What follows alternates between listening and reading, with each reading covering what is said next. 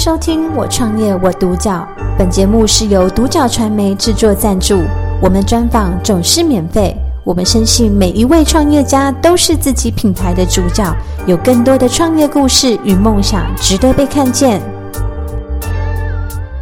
教你们，就是为什么会当初想要创业？那就是为什么会有这样的起心动念？好，那呃，我先简单讲一下，就是因为当初我们是在。金融业，就我在银行服务了快九年的时间，然后碰到了有一些中小企业，呃，他们在做生意的时候可能会碰到跟大公司的生意往来，那他收款期可能就会是很久，可能是三个月，甚至是四个月到半年都有可能。那我们就希望透过呃我们平台去协助这些中小企业，是呃它的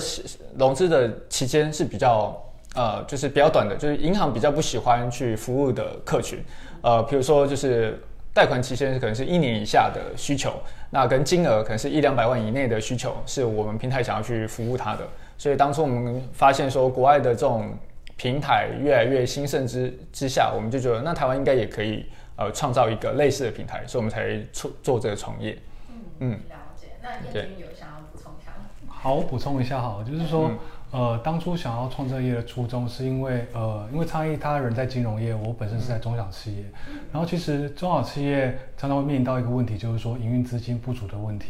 那以往在台湾，除了银行以外，没有一个比较好的一个管道，因为对于企业家来讲的话，来来来讲的话，营运资金是非常重要的。但是往往呃，银行它是对一些比较中大型的企业会比较。呃，在于融资都会比较照顾，中小企业常常有时候都要靠自己。那这段时期呢，我们就非常适合，我们会觉得是由我们可以来指引他们这个区块。所以我认为说，我们会创造业，主要是因为中小企业的营运资金的这个痛点段，它没办法被解决。对，嗯，了解。那听起来它是一个，就是因为毕竟我觉得金融业在台湾不算是很容易推动的一个产业。嗯。那在这个过程中，你们有没有遇到什么样的？困难，你们觉得最难的是什么？那当初是怎么样去突破的？嗯嗯，其实我们在创业初期的时候，我们呃，民国九十五年就成立公司了，但是一直到九六年快年底的时候，平台才上线。其实这一年多来的时间，就是一直在筹备呃法规面的东西，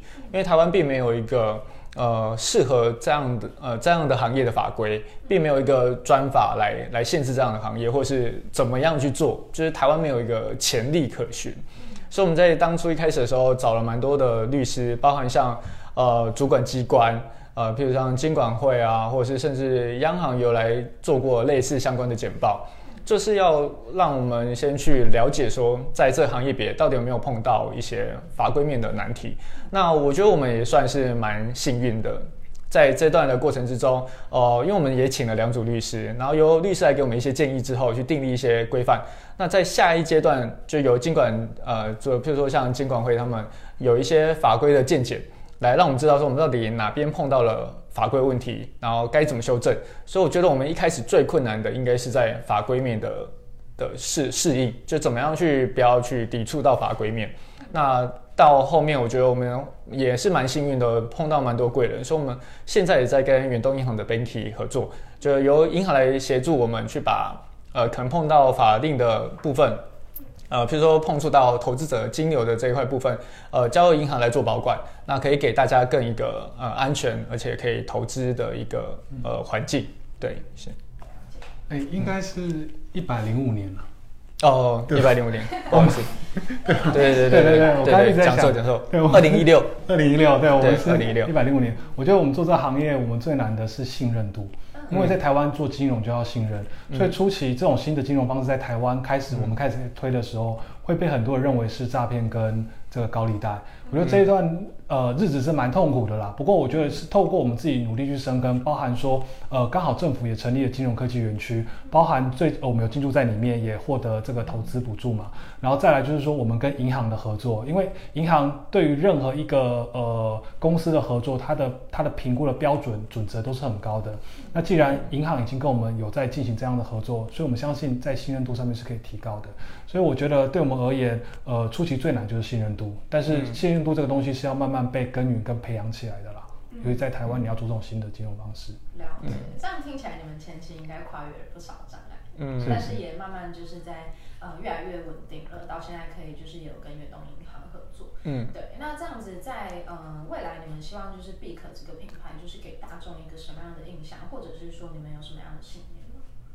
嗯，我先讲。好，啊，嗯，就是我觉得 BIC 我们这个品牌，因为我们是做金融相关的嘛，所以说我认为我们要给人家的印象就是说，我们是呃平台平台两端任何一端的一个财务顾问，就是说包含对于企业端，我们要呃我们等于身为这个这个企业的这个财务顾问，我们要让他们知道说，哎，我们要用什么方式可以做得更好，比如说。呃，企业它今天是来我们平台做短期的这个融资，用我们的这个方式。但是未来这个企业呢，它一定得再回到银行。那怎么得回再回到银行这个区块，我们可以去做辅导它。我们不一定媒合，只是我们一起帮他协助他的一段事情。但是第二段事情，我们可以协助这个企业再回到银行，这是我们更想要做的事情。那对于在我们投资人端，我们感觉也像是他们的一个财务顾问，就是说，呃，投资人的资金，他如果没有进行投资的话，他可能就只是放在那边是一滩死水。但是他的进行投资来讲的话，我们可能就是他选择的一个区块。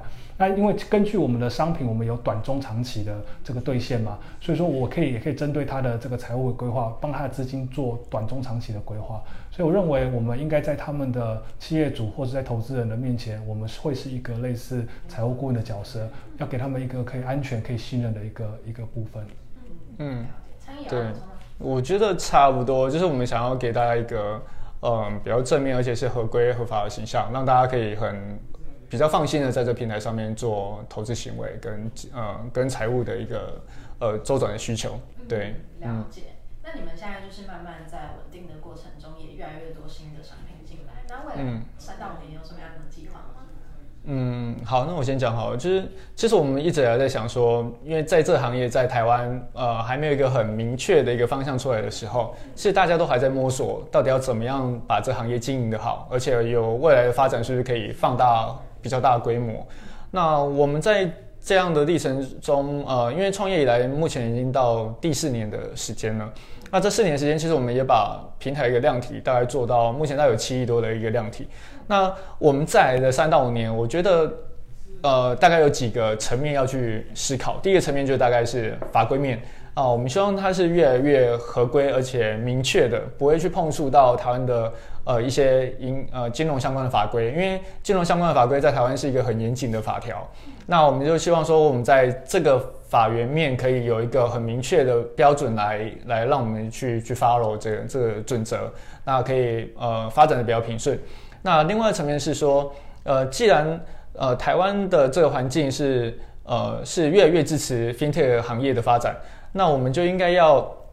在法源基础之下，那怎么样让投资者跟呃借款方透过我们平台去达到他们的效益，譬如说。呃，企业方来讲的话，它应该会有一些呃周转需要是，是是有什么样的方法来得到呃平台这些投资者的指引？因为银行相对来讲审查比较严谨，而且会比较慢嘛。那短期周转的需要，台湾不是只有当铺或者是只有其他的机构来协助短期的资金因应。那所以我们会觉得说，透过我们平台也可以创造不一样的价值给他们去做资金的周转需要，只要你做的。生意是合法合规，然后是稳健的想要发展的，那我们就 OK，就可以透过我们平台协助。那另外的层面就是投资者的这一段，这一段我们就应该要很明确透明的，让他们在投资方面是不会有太多的呃资讯不对称。那这段就是我们来提供给他们一个比较明确的。的资讯，让他们在投资的情况之下是有自己的想法去判断，我到底能不能承受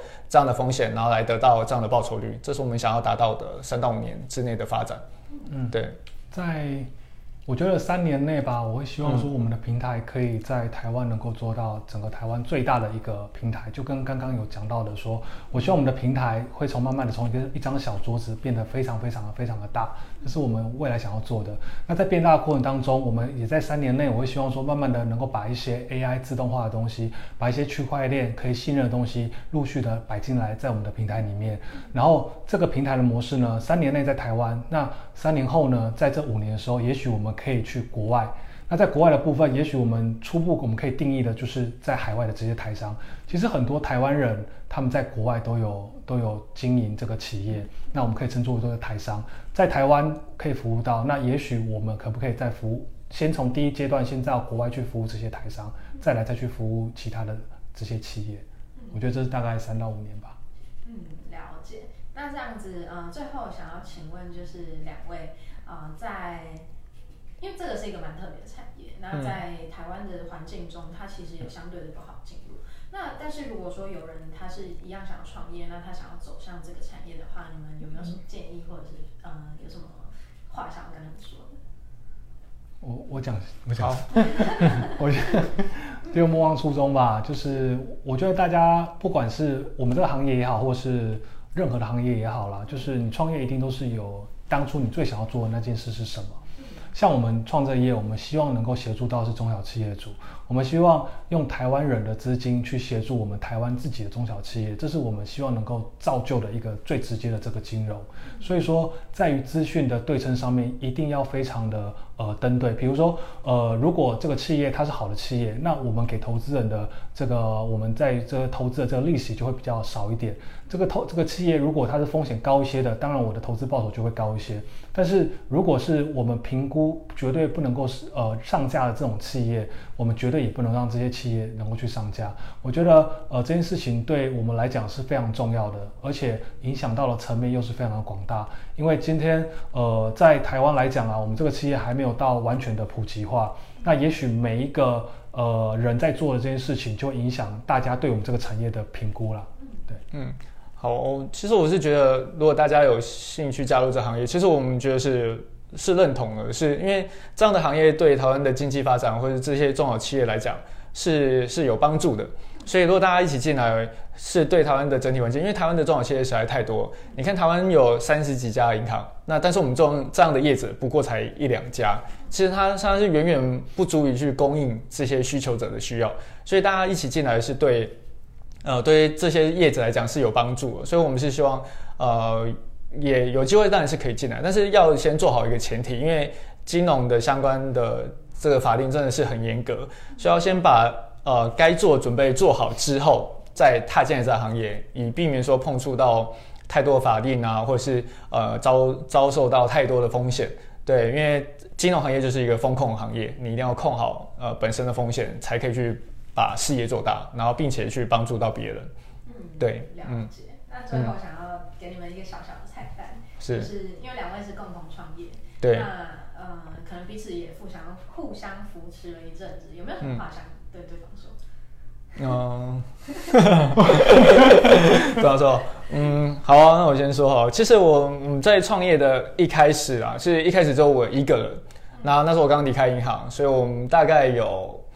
一年多的时间，就是我没有领到一毛薪水，所以我们在一开始的时候是蛮辛苦的。但是后来我觉得我们在平台成立再到往下发展，就是因为有燕军的加入啊。因为我觉得一个人的动力会受限。我记得在当初我自己跑台北跑这些合作案的时候，你会觉得压力很大，你连递出名片你都有压力。但是多了一个人加入之后，你就觉得嗯，真的有有帮助，就是你的信心度还包含说有一个人在帮你。呃，想一些东西，对，我觉得，嗯、如果少了燕君的协助，我觉得也没有现在的成绩啦。所以其实我我是蛮感谢燕君可以加入这个团队里面，对啊。好，换我。我觉得我很感谢苍毅哈，就是嗯，有些事情它起了一个头，然后会让你很想呃跟着去做，然后苍毅就有具有这样子的特质的能力的人。那我觉得也正因为他。因为我在自己家里工作嘛，其实有时候能够改变的也差不多改变了，无法改变的可能也要等待某一个时机。那刚好在等待这些时机的时候，我有这个荣幸跟他一起去做一个新的东西，让我觉得这三年来就是学到很多东西了，尤其在于金融区块这些东西，以往我完全不懂不了解，一开始就是听他讲，听到最后自己大概可以理解到底呃每个东西到底在金融。段他的看法是怎么样？所以我认为这三年来，他让我学到很多东西，而且也让我能够体现这个创业这个梦想，我觉得还蛮棒的。对，嗯，了解。那今天真的很感谢，谢谢就是可以呃采访到毕克，嗯，然后我也从两位身上学到非常多东西，对，发现两位的逻辑真的很清楚，因为像这种一般人比较不能理解的东西，你们可以阐述的很清晰，对啊，所以今天真的很开心。感谢收听《我创业我独角》，本节目是由独角传媒制作赞助，我们专访总是免费。你也有品牌创业故事与梦想吗？订阅追踪并联系我们，让你的创业故事与梦想也可以被看见。